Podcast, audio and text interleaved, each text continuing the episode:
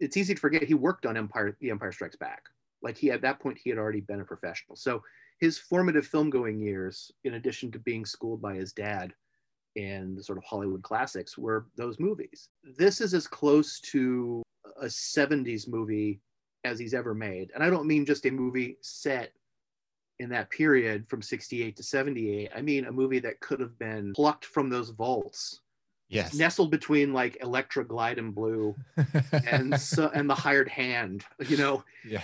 um, or the parallax view in Chinatown, and Yes. really tried to make this movie in which which channels the spirit of those films, which was you know paranoia, ambiguity, distrust in authority, distrust in your own reliability as a narrator, um, obsessiveness, uh, any any number of other things like films in which the ending was neither happy nor necessarily an ending.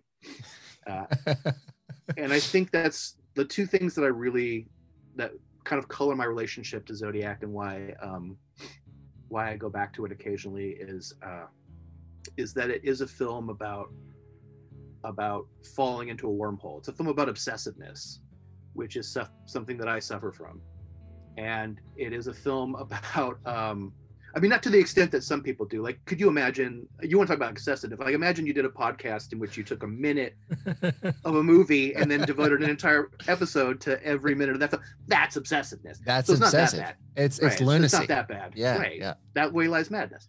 But um, obsessiveness, and then the the idea that um, that obsessiveness can cause you to unravel, and that you may never find closure.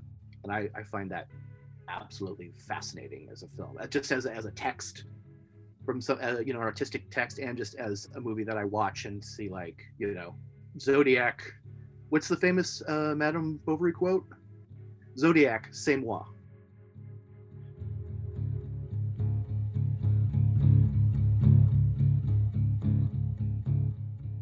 Welcome to Zodiac Chronicle, a 24 part investigation into David Fincher's 2007 genre altering masterpiece, Zodiac. Adapted from Robert Graysmith's novel by screenwriter James Vanderbilt and starring Jake Gyllenhaal, Robert Downey Jr., and Mark Ruffalo.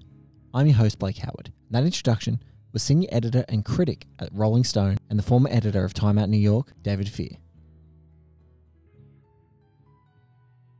Joining me today as Graysmith immortalizes the terrifying Zodiac as executioner sketch, a contributing editor at Nerdist, Lindsey Romain. an odd movie to explain to people that you like to rewatch. But I think for like, you know, cinephile nerds like us, I think it's it, yeah, a lot of us share that. Film critic and editor at large of Empire Magazine UK, co host of the Empire Film Podcast, and author of the soon to be released Women vs. Hollywood The Fall and Rise of Women in Film, Helen O'Hara. Yeah, seriously. I was I was literally like uh, googling him afterwards, trying Yeah. to find like, did he live? Was he okay? Like, did Yeah. he recover? And he Yeah. he did. You know, he gone on to have a totally, you know, quote unquote normal life. It's weird to me because like the savagery of the attack, the attack did look immediately fatal, and and it's one of these odd things where you know. We're often told that Hollywood makes it look like you can kind of shrug off a bullet wound. Like if Mm. you're a hero, you can totally shrug it off and you'll be fine. And you you might have to not use that arm as much, but you're you're still going to be able to beat the bad guy. Whereas the reality is like that's you out of action for probably weeks, right? I mean, and I mean- like the burglars in Home Alone, like they're super dead several times over. they're like dead it's not so many times. so many times. Editor in chief of Fangoria, executive producer of Horror Noir, and Shudder's upcoming queer horror doc, Phil Nobile Jr.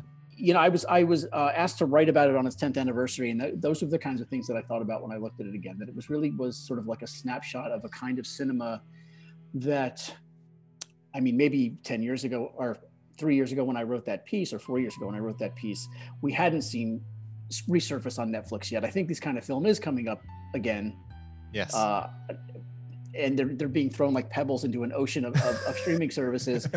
So you there, there might be a film as, as grown up and brilliant and nuanced as Zodiac hitting hitting Netflix, uh, but it's the landscape has changed so much that it, a film like that could never make the splash that it did. Even though it was a bomb, I do say a splash because it, it was significant when it came out, and and and the cult of it sort of grew very quickly. People started to notice it, even even if it didn't make those multiplex dollars. Um, I think it got recognized as something special. And returning are Edgar Award winning author of She Ride Shotgun and screenwriter Jordan Harper. It's a little bit like the woman who who sued the movie theater because of Drive, Um, because uh, she didn't feel like there was enough driving in it, and there's really not very much. Um, yeah, I think especially when you there's look at enough. The lineup, There's enough Zodiac in this movie, f though. So to it be is fair, very Zodiac. it really is. Post production wrangler, writer at the film stage, and producer of the B Side podcast, Connor O'Donnell, and his co host on the B Side podcast, co founder of the film stage, and filmmaker, Dan Mecca. And even the i mean all of their exchanges like that even just the the isms Gyllenhaal kind of coming out of nowhere and he's like jesus harold christ on rubber crutches bobby like like all What are you talking about? That thing that you do? That Loom- thing lo- starts with an. L? looming Looming. yeah. Yes, yes. This is the fourth episode in our series, Pisces Part 2, and the theme is Taxi Driver.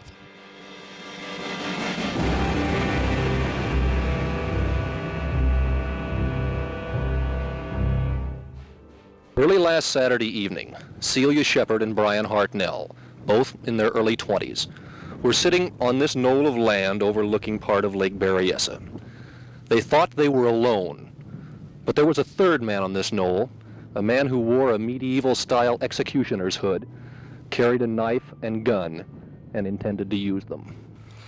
one of the worst things I ever witnessed. Uh, for no reason at all, just a hooded man came up with a pistol drawn on him, tied him up, and then told him he had to kill him. So anywhere in the Bay Area or anywhere, he should go to the nearest law enforcement agency and turn himself in. And we will try to do whatever we can to help this man. I considered him a robber. I had absolutely no thought uh, that he was anything but that. And when we were at this robbery stage, I didn't consider any real threat to my life or to or to the girl or anything. I really didn't consider this, but I, I really wanted to help him. And uh, he did he didn't. did he seem as though he would like your help at all? No, he didn't, and he didn't even end up taking the money. If I remember right, uh, in speaking with one of the deputies uh, who was investigating this thing, he said that the first thing you told a deputy uh, out there was to give some idea of a description of the man. Do you understand now how your mind was able to work that well under those conditions? Uh, You really did an exceptional job in that. Well, through the whole thing, like I mentioned before, I, at the beginning, I did think I was going to die. And so from that moment on, one has to have certain goals that you have to set. The first goal, of course, was to live.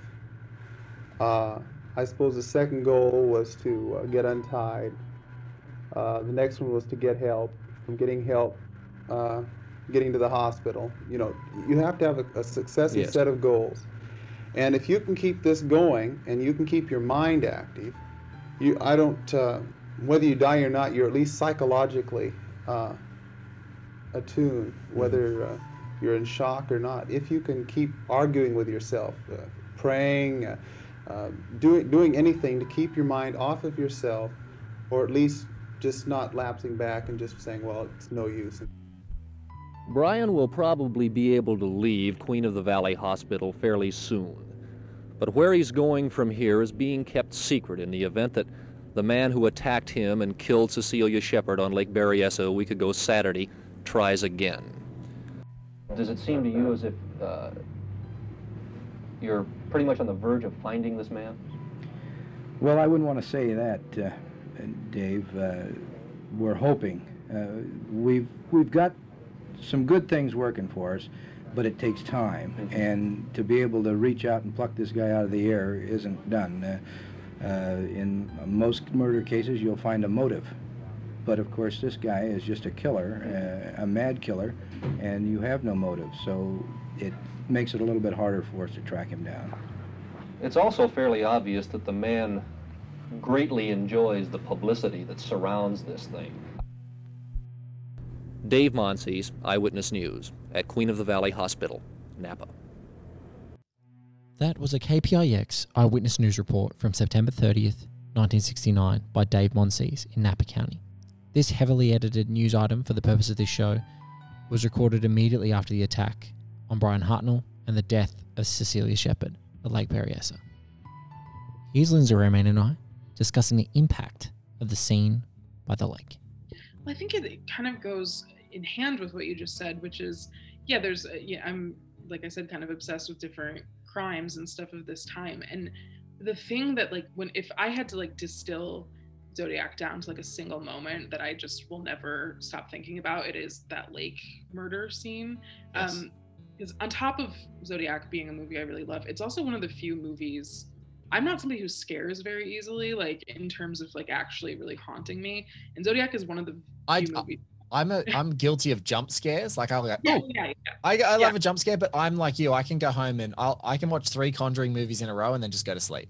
No problem. yeah, exactly same. I can fall asleep. I, my old roommate used to make fun of me because I would like fall asleep watching The Shining, and she's like, "What I'm like, I just don't I don't get nightmares really about that kind of thing. And so I'm not very easily afraid, but something about Zodiac when I first saw it haunted me to my core.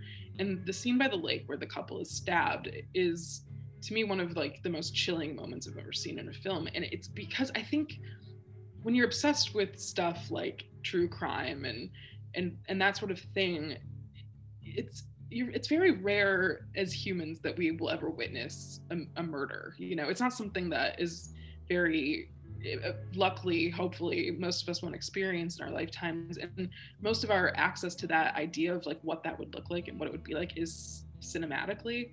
And so I think seeing something like that just done so bluntly, it just it feels literally like you're a fly on the wall of this like scene just watching these people be brutalized with no score and, and mm. no real flashiness to it that really like got to me because it made the stuff that i'm interested in really real. It makes the victims really real people and it makes you really have to like get in the headspace of of what something like that is. Hearing and seeing the real Brian Hartnell in his hospital bed describing the attack that would create a localized cosmic rift in the San Francisco psyche, and hearing Lindsey articulate that emphasis on the victims is precisely the frame I want to stare through as we approach the final Zodiac killing rendered in the film. That KPIX report is riveting. Hearing the awareness of the pragmatic reality of any investigation and the hesitation to claim you'll be able to catch a motiveless criminal reminded me of a great discussion I had with Jordan Harper about another famous serial killer, the Yorkshire Ripper. I've been thinking a lot with watching Zodiac about the Yorkshire Ripper. Um, do you know much about the Yorkshire Ripper? I do little bits, but I'd love you to tell the people listening. Well, you know, uh, there was a man who was killing prostitutes in Yorkshire, England, um, in the uh, late '70s and early '80s, and he got the name the Yorkshire Ripper. He really didn't. It didn't get really bad, uh, meaning the the hunt for him didn't reach a, a fever pitch until he stopped only killing prostitutes and also killed a, a few young women who were more acceptable to throw on the newspaper covers and have people uh, worry about. Um, and in the end of the day, they, they caught a man named Peter Sutcliffe, who had at that time killed 13 women. Um, and they caught him because he was in a car with a prostitute, and a couple of beat cops were going to go and arrest them for you know solicitation. And he said he had to go uh, take a piss, and he walked around the corner, and the cop followed him around the corner and found him ditching the hammer uh, that he was going to use to uh, probably kill this woman. And so, look, it was it was dumb luck. These things are very rarely broken through some kind of like detective breaking something and and delivering the front door, you know, the killer to your front door. Um, and the thing about uh, the Yorkshire Ripper that I think is a direct parallel to Zodiac is this idea of the failures of the police departments as we've built them to catch the exact kind of people that people use for the reason why we need cops. You say, defund the police. Well, how can you defund the police? How are they going to catch all the serial killers? And it's like, A, there aren't that many serial killers. And B, they don't. um, the Yorkshire Ripper, Peter Sutcliffe, when when they found him and arrested him and got him to confess for the crime, they then went back to the files of the Yorkshire Ripper case, which were so many that they had to reinforce the floor of the records room that they were in um, because there were so many tons of paper because this was all you know pre-computer early computer so it was Yeah. almost all handwritten notes So this was essentially one police department that was doing all of the investigating and peter sutcliffe's name appeared in those files eight times they had interviewed him eight separate times for eight separate reasons why he might have been the yorkshire ripper including one which was that they found a, a bill in a, in a prostitute's hand that she had been paid for this trick before being murdered. And they were able to trace that bill back to a payroll uh, dispersal for one company, 40 employees. One of them was Peter Sutcliffe. And they cleared him, I think, because his wife said no, he was home that night, something like that. And then they never put all of this together. And you see that play out in those middle scenes uh, with Donal, uh, Donal Logue, and uh, see how I say Donal because, like, you know, we did Gotham together.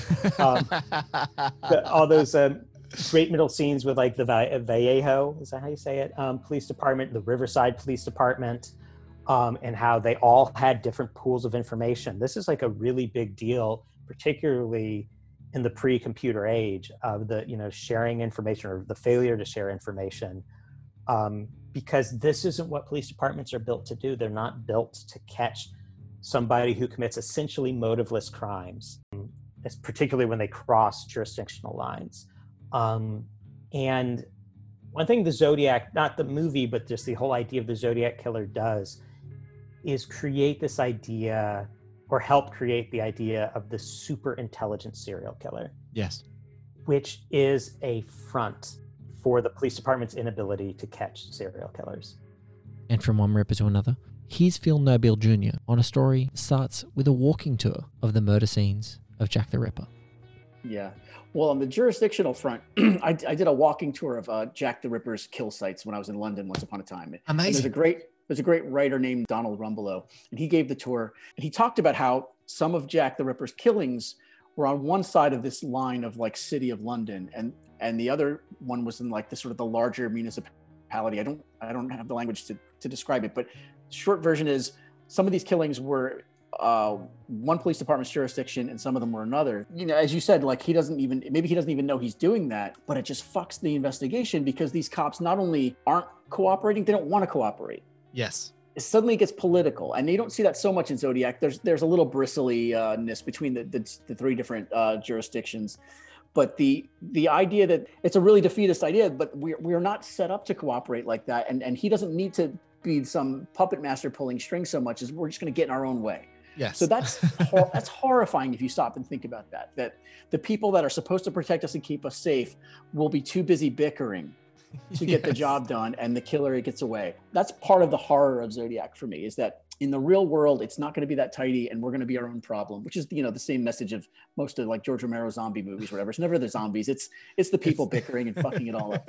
Um If they could just true. get along in a fucking supermarket flush with supplies. If you could just You get think.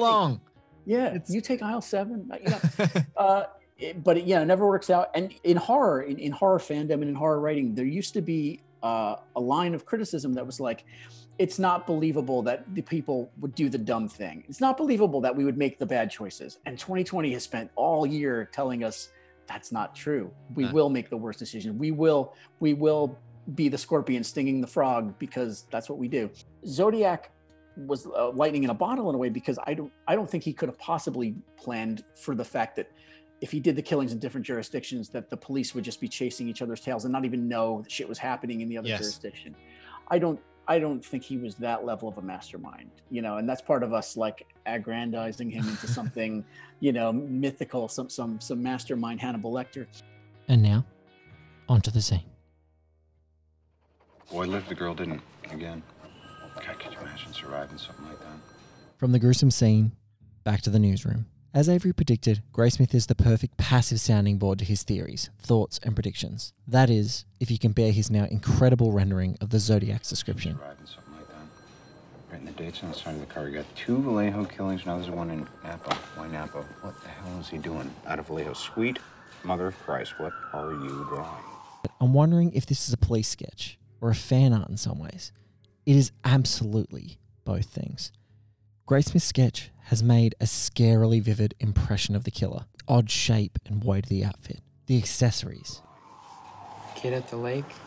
This is what he said the Zodiac was wearing. God, that's a hell of a getup. There's a wonderful All the President's Men homage here, as Ed Setrakian's Al Hyman asks Avery if he's finished the story.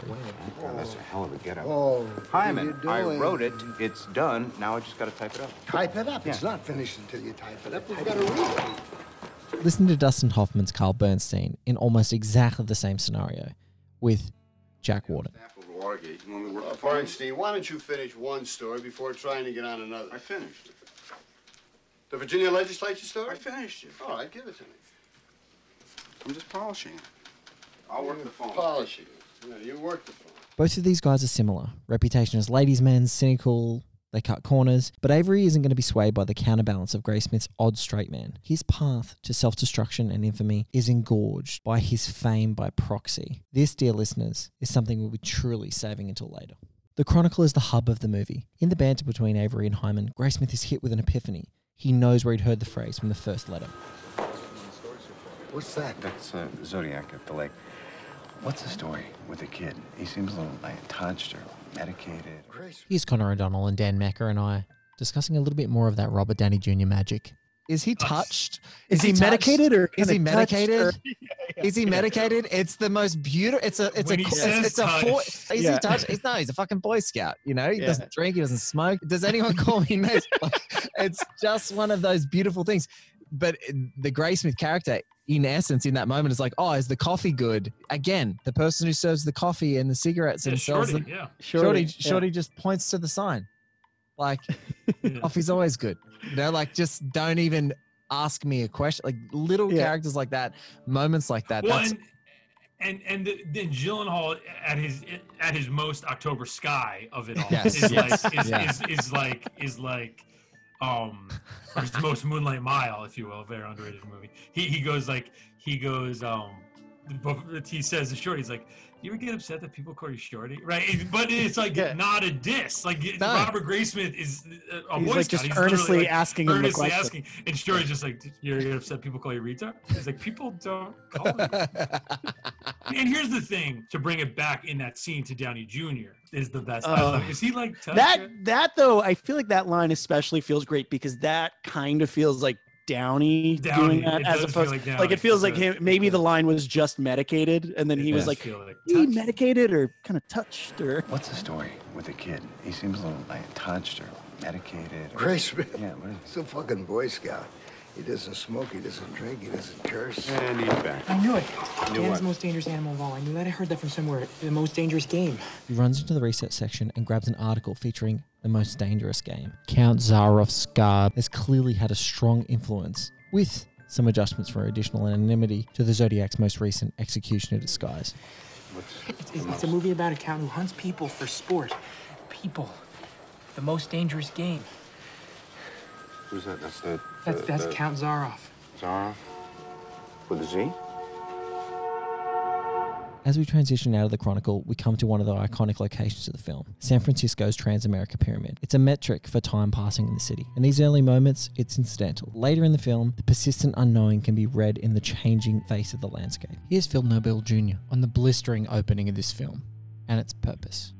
yeah all the all the all of the splashy stuff that you're going to put in a trailer goes Yeah. goes in the first 25 minutes and they and they are beautifully executed sequences uh and each one's got its own energy uh you, there's the the chilling lake berryessa murder which i mean I, how many horror movies have i seen in my life i edited a horror magazine for fuck's sake but like that that that murder rattled me Uh, because Ditto. i in, tw- in 2007 i didn't know the details of the case to the degree that i was going to be like well this is what's going to happen now i didn't i was absorbing it as a as a novice as a, a newcomer to the story more or less and uh the way the way the lake berryessa murder is is just blocked and staged and and it's just so it, th- there's something just so nauseating about the quiet of it it Yes. just disgusted me and he knows that that's going to work because he just gave you like a Scorsese-esque one that's set to music.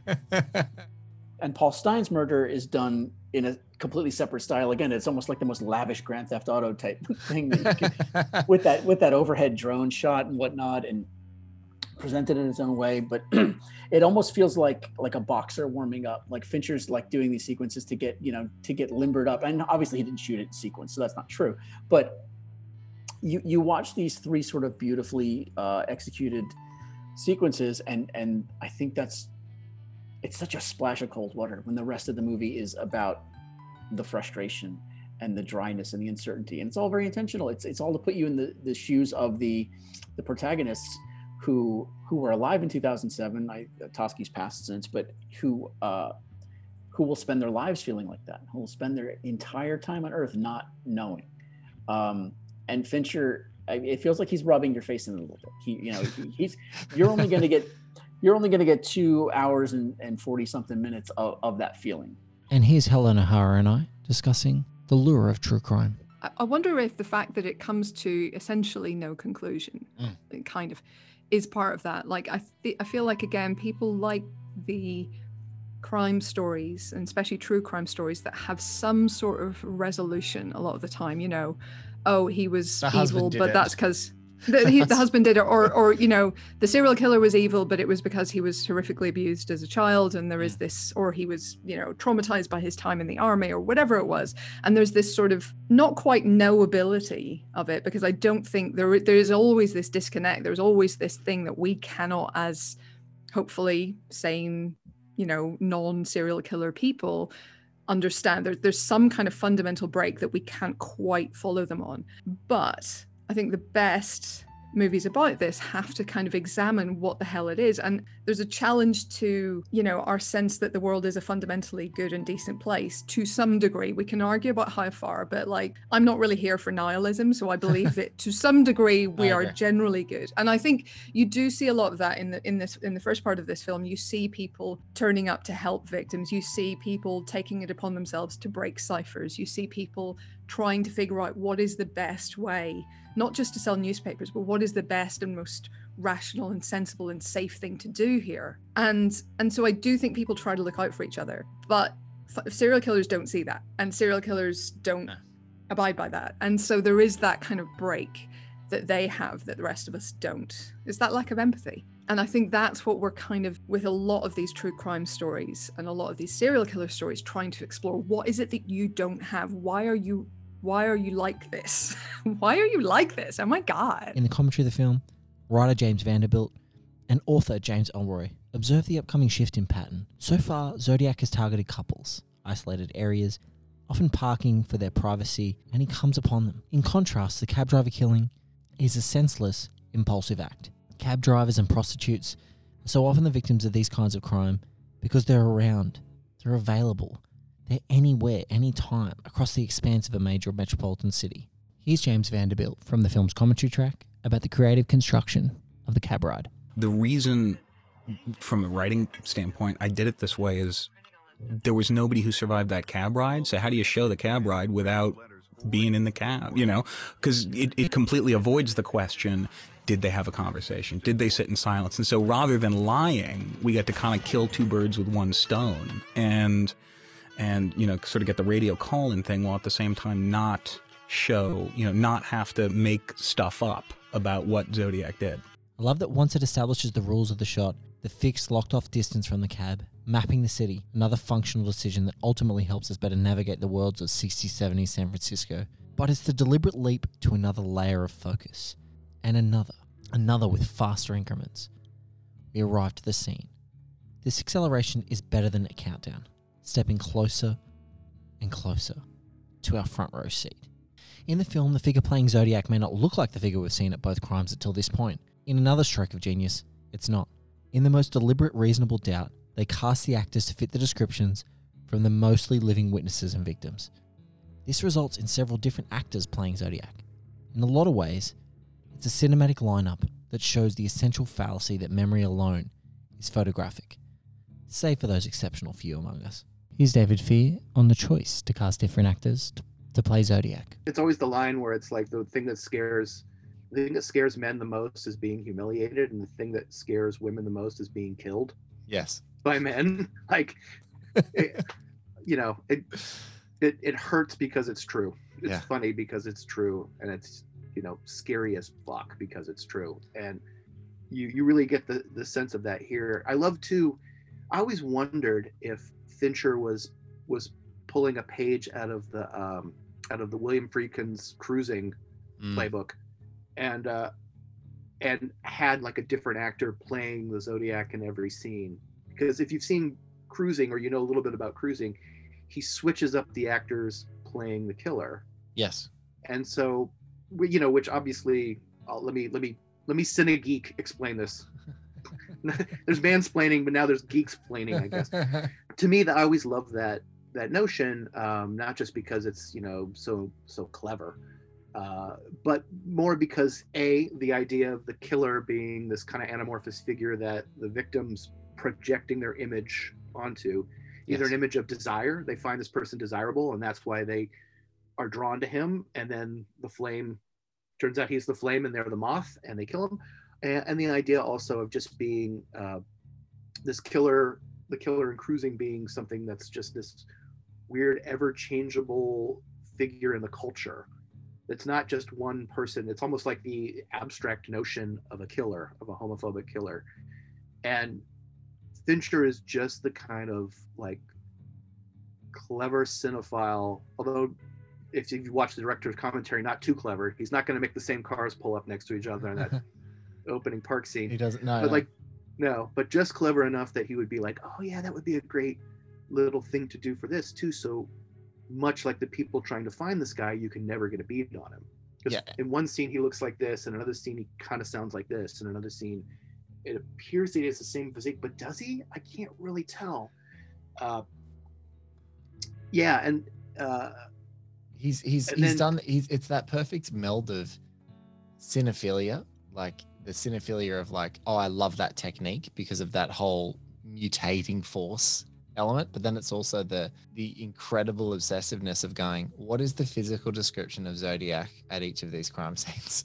And literally Yeah. going i want a guy that looks like that. Oh this guy's 20 pounds heavier. Cool. For the next one i need the guy who's 20 pounds heavier. For the guy that's you know fi- uh, six uh, six inches shorter I need him for the last one. And there are three guys who who, who all aren't John Carroll Lynch who play Yeah. the Zodiac in those four scenes.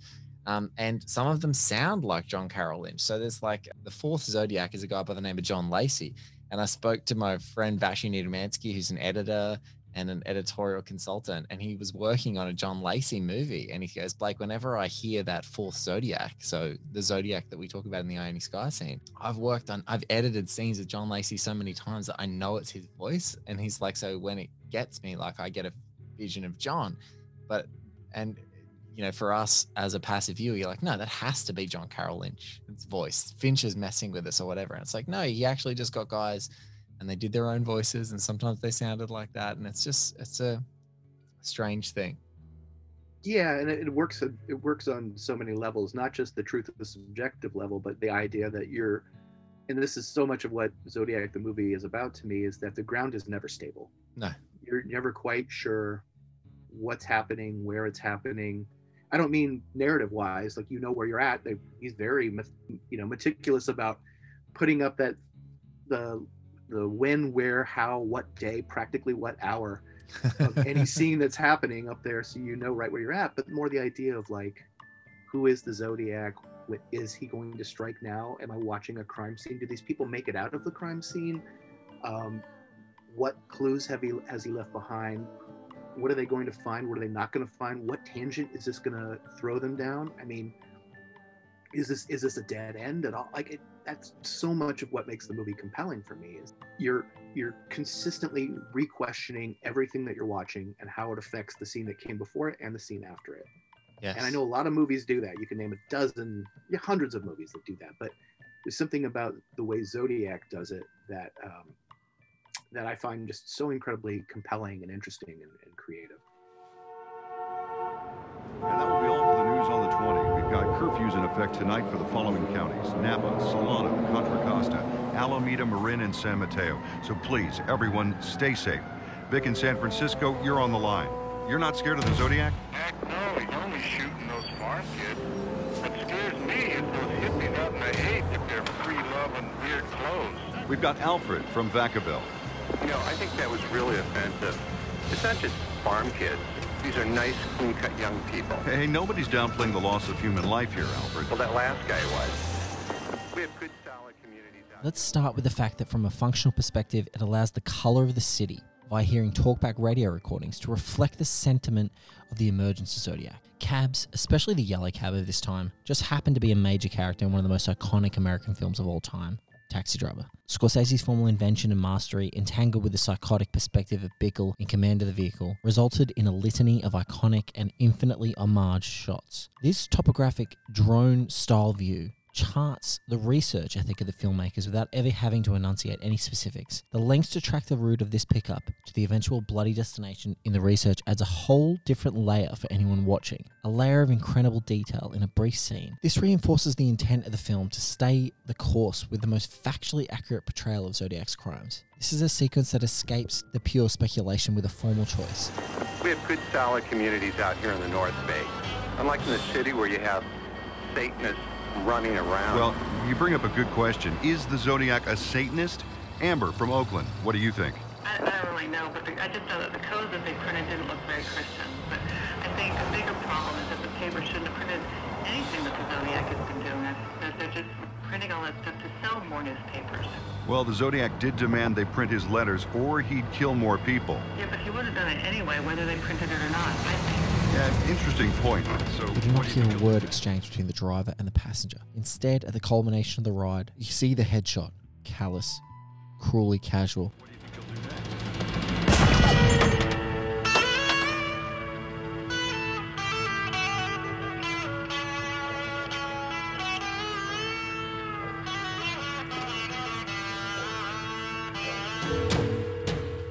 Transition from a disturbing view of carnage from a bench seat in front of the car to a craning shot that eventually takes to the windows of the witnesses. Contrasted by the panic call of a family whose kids witnessed the shooting is the pillaging. What is he doing? San Francisco Police Department. Yep, there's a fight in a cab. What is your location? 3390 at Washington, at the corner of Church. One's drunk and we think he's robbing Is him. the crime still in progress? Yes, please hurry.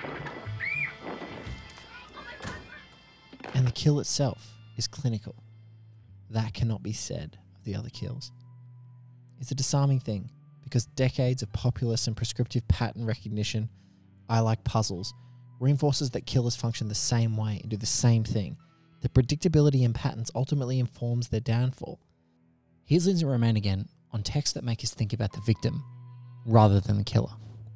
Yeah, and I think it's important. Like I was saying, as somebody who's into all that stuff, it gets you fall down the, those rabbit holes of information and puzzling stuff out, and you forget about the humans who were actually victimized in these just terrible ways. And I think I really appreciate any kind of true crime story that takes you into that actual perspective because a lot of them don't. And that's why we see a lot of stuff. We see a lot of those complaints nowadays that, you know, we're, all just sensationalizing these murderers and we're idolizing them. And it's so, you know, we just like think they're hot or whatever. There's just like always a lot of different takes about how we're supposed to feel about serial killers. And I think when you do something like this and you actually let you linger in the violence of what actually happened, it, it really just it, it makes it all real. And I, I don't think a lot of films do that. And it's yeah, it's feels weird to say, but it's just really beautifully done. And it yeah, that's why it lingers with us because it, it feels so absolutely real and so tangible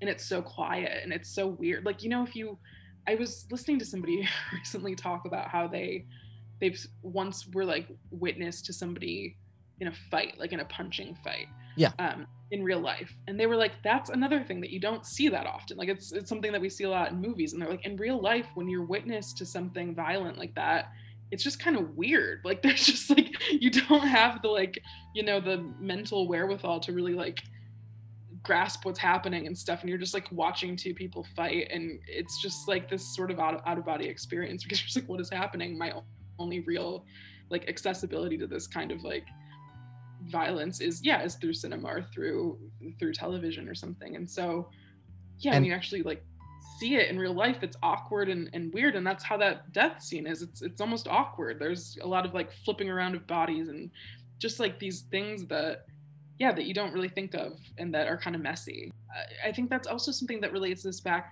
not to keep bringing up the manson family again and, and again to tie back to like my fascination with true crime it's it was so easy for me to get lost in those details. And both of those cases are things where the victims are almost more famous in some ways than the killer.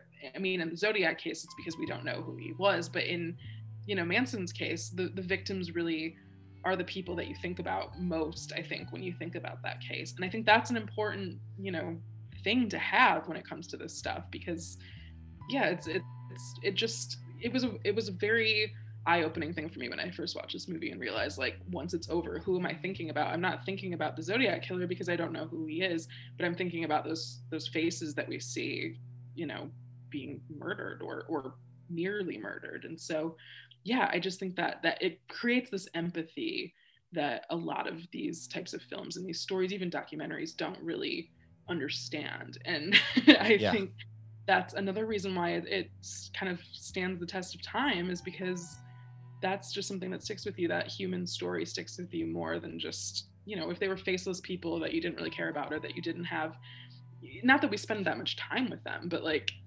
i don't know. There's just they, they feel very tangibly like real people in the little like nuggets of time we spend with them. And yeah it just he, fincher does an amazing job of making every little moment really like stick in your head yeah Here's Phil Nobile Jr. on what it's like to produce true crime content. I produced true crime for a number of years for for different television networks in the states, and Really? it gave me it gave me a different uh, outlook on on uh, our responsibility, I guess, as to like what we should and shouldn't be making uh, entertainment out of. The short version is I really lost my taste for true crime in in the in the in the process of making it. I, I interviewed women that were chained in a serial killer's basement for five months who had their eardrums popped out so that they wouldn't hear the mailman come, and um, and you know I've shaken their hands and they, it feels like a a bird skeleton in your hand. They're they're fragile, broken people, and it it really changed how I uh, look at true crime. And so uh, that's a long way of saying that that I still find Zodiac to be a, a remarkable achievement and, and and a and a piece of art and and something that you know that is a, an essential piece of cinema. You know, it says a lot for it because I'm I was ready to throw it all in the trash. yeah, I, I mean that's something that a lot of people have asked me. Phil is like, "Oh, you're a true crime fan," and I go, "Not at all. I have no desire. I, I I have no, I have no desire to." And and you know that you know, um, in Australia, one of our uh, cable networks is called Crime Investigation Network (CIN). I don't know if it's uh, in the states as well, or maybe we have something. uh, an analog, yeah. Mhm. Yeah, and some people are like, oh, I, I love Crime Investigation Network. I watch all the shows. I'm like, I have no desire at all to watch about to watch the mechanics of how a serial killer did his thing. Um, it's it's I don't know. I but I feel like Yeah. I, it, it, kind of cuts because when you see the real people, I think that's the you know, and all that Yeah. like uh, all that dramatic recreations that are kind of subpar in my mind. You know, like it's Those just like me. I did those. Um, and you know, those parts, those parts were fine because it was a matter of like, how do we film this without, you know, crossing this line or that line? Um, But like the Jinx, the Jinx, for example, which I think is a terrific Right. uh, true crime uh, show, is you know it does that. You have to do some kind of recreations. You're trying to make something cinematic. Um, Sure. There's there's borderlines on that. That I think there's exceptions to the rule. But Oh yeah, and Errol Morris is a brilliant filmmaker Ah. who's done great stuff in the true crime space. I liked I used to like to tell my boss that the FBI took agents off of these kinds of cases every 6 months for mental health reasons, and I spent 18 months looking at crime scene photos every day. Uh, and there was one there was one one particular day, I forget the serial killer, but like here's the weird disconnect. So it's someone's absolute it, it- it's someone's death you know worst case scenario but if they survived it's their worst day ever right? Yes. um but the people that you're getting your material from it's the most celebrated moment of their careers. It's some 65 year old dude in florida who caught a serial killer. He's proud of himself. He's he's right to be proud of himself. But he gleefully will fedex you all his photos and you go to work one day and you open the box and the first thing you see is a 50 year old woman who's naked except for a pair of shoes and a knife sticking up uh, out of her as she's lying on the bed I, that happened to me one day i closed the folder went back went back home and climbed into bed and said i'll, I'll try again tomorrow it was it was horrible um can you? And this is like, can you please give me a disclaimer about what the first shot is? You couldn't have just done the ground with the cutout or something like. Not put a the post-it on there a post-it, s- anything. something. But you know when you, eh, as someone who had to make that stuff you you realize if you've ever wondered well how, how do you figure out what is and isn't okay to put on tv you find out you're the one that's making the call. You're the one that's like i absolutely can't put that on tv but you had to look at it. I had to look at like a woman whose face had looked like it had turned to onyx because she was face down in the mud and decomposing. And there's like every crevice of her face was sort of filled in with maggots. Like you don't forget that. And and I and I and I did it for 18 months. These guys spend their lives like doing this stuff. Um, so it, it just really turned turned the way I look at all this stuff in, in, a, in a I think a permanent way. The song that's playing as Zodiac is ransacking Paul Stine's body. Vanilla Fudge is Bang Bang. That's right, you know the words. You shot me down, I hit the ground. That awful sound.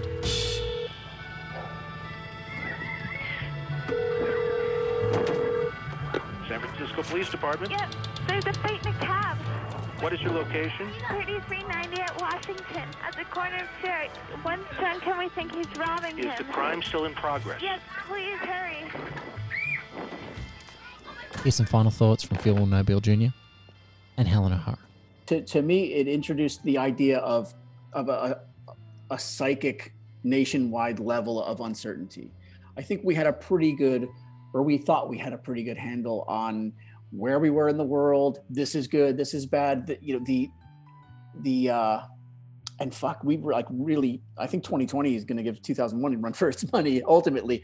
But but the idea that I mean, I grew up in the 70s and the 80s, and we were in the in the sort of the ass end of the Cold War, but things were pretty settled. We we never we hadn't been rattled like that on on a level that, as you say, changed the way we go about our daily lives. Um, and although I don't think he gets into it in a cultural way in terms of like, I mean, there might be some montagey stuff in there with like the kids in the school bus and whatnot maybe but but i, I think the film itself is more about um, addressing it on a, on a personal psychological one-to-one thing with it, with the individuals in the film.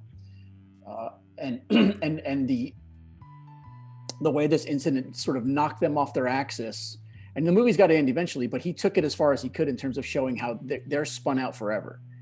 They they never like dave toschi went to that corner every year until he died you know trying trying to get his head around this case this this this book that he's forever missing pages to I guess that's what's common to so many of the stories that scare us. Like it's it's the same thing. It's kind of the same thing with zombie movies. Like Yes. there is a, there is an element. There's a, a, large degree to which we depend on each other, and we don't consciously think about it every day. But every time you step outside your front door, or you don't even have to, there are if there are other people in your house, you are relying on those people not to kill you. You are relying on those people to be good people. You know, um, you are trusting that when you walk out of your house in the morning, somebody won't just randomly be shooting in all directions and hit you. Like on the most fundamental level, we have to trust each other not Yes. to do things. Um, and and luckily, most of the time, that's not difficult. But you know, when you've got a zombie movie, it's obviously the whole of society breaks down. When you have a serial killer movie, it's one person, but you don't know who. It could be anyone could come for you at any moment and it's the same fear it's that same mistrust that you know breaks down the social order steals as you say all these quintessentially american experiences or european or uh, anywhere else At the corner of Church. One drunk and we think he's robbing Is him. the crime still in progress? Yes, please hurry.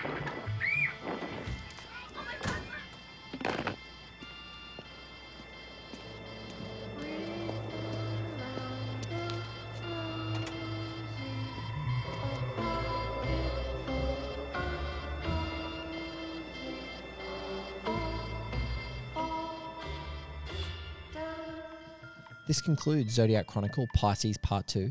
Be sure to subscribe to our show so you're the first to know about all upcoming episodes. If you can't get enough, Unplugged Zodiac sessions will be available exclusively on the One Heat Minute Patreon, linked in our show notes. This episode of Zodiac Chronicle was researched, written, and presented by me, Blake Howard. The music of Zodiac Chronicle is composed, produced, and performed by Chris Duffy of Los Espinas. Our companion, I Am Not Avery, Zodiac Chronicle stickers and pins were done by the talented Amy Reed, who you can find on Instagram at, at ai.me.me or via email at amy.read0310 at gmail.com. Until next time, good. Bye.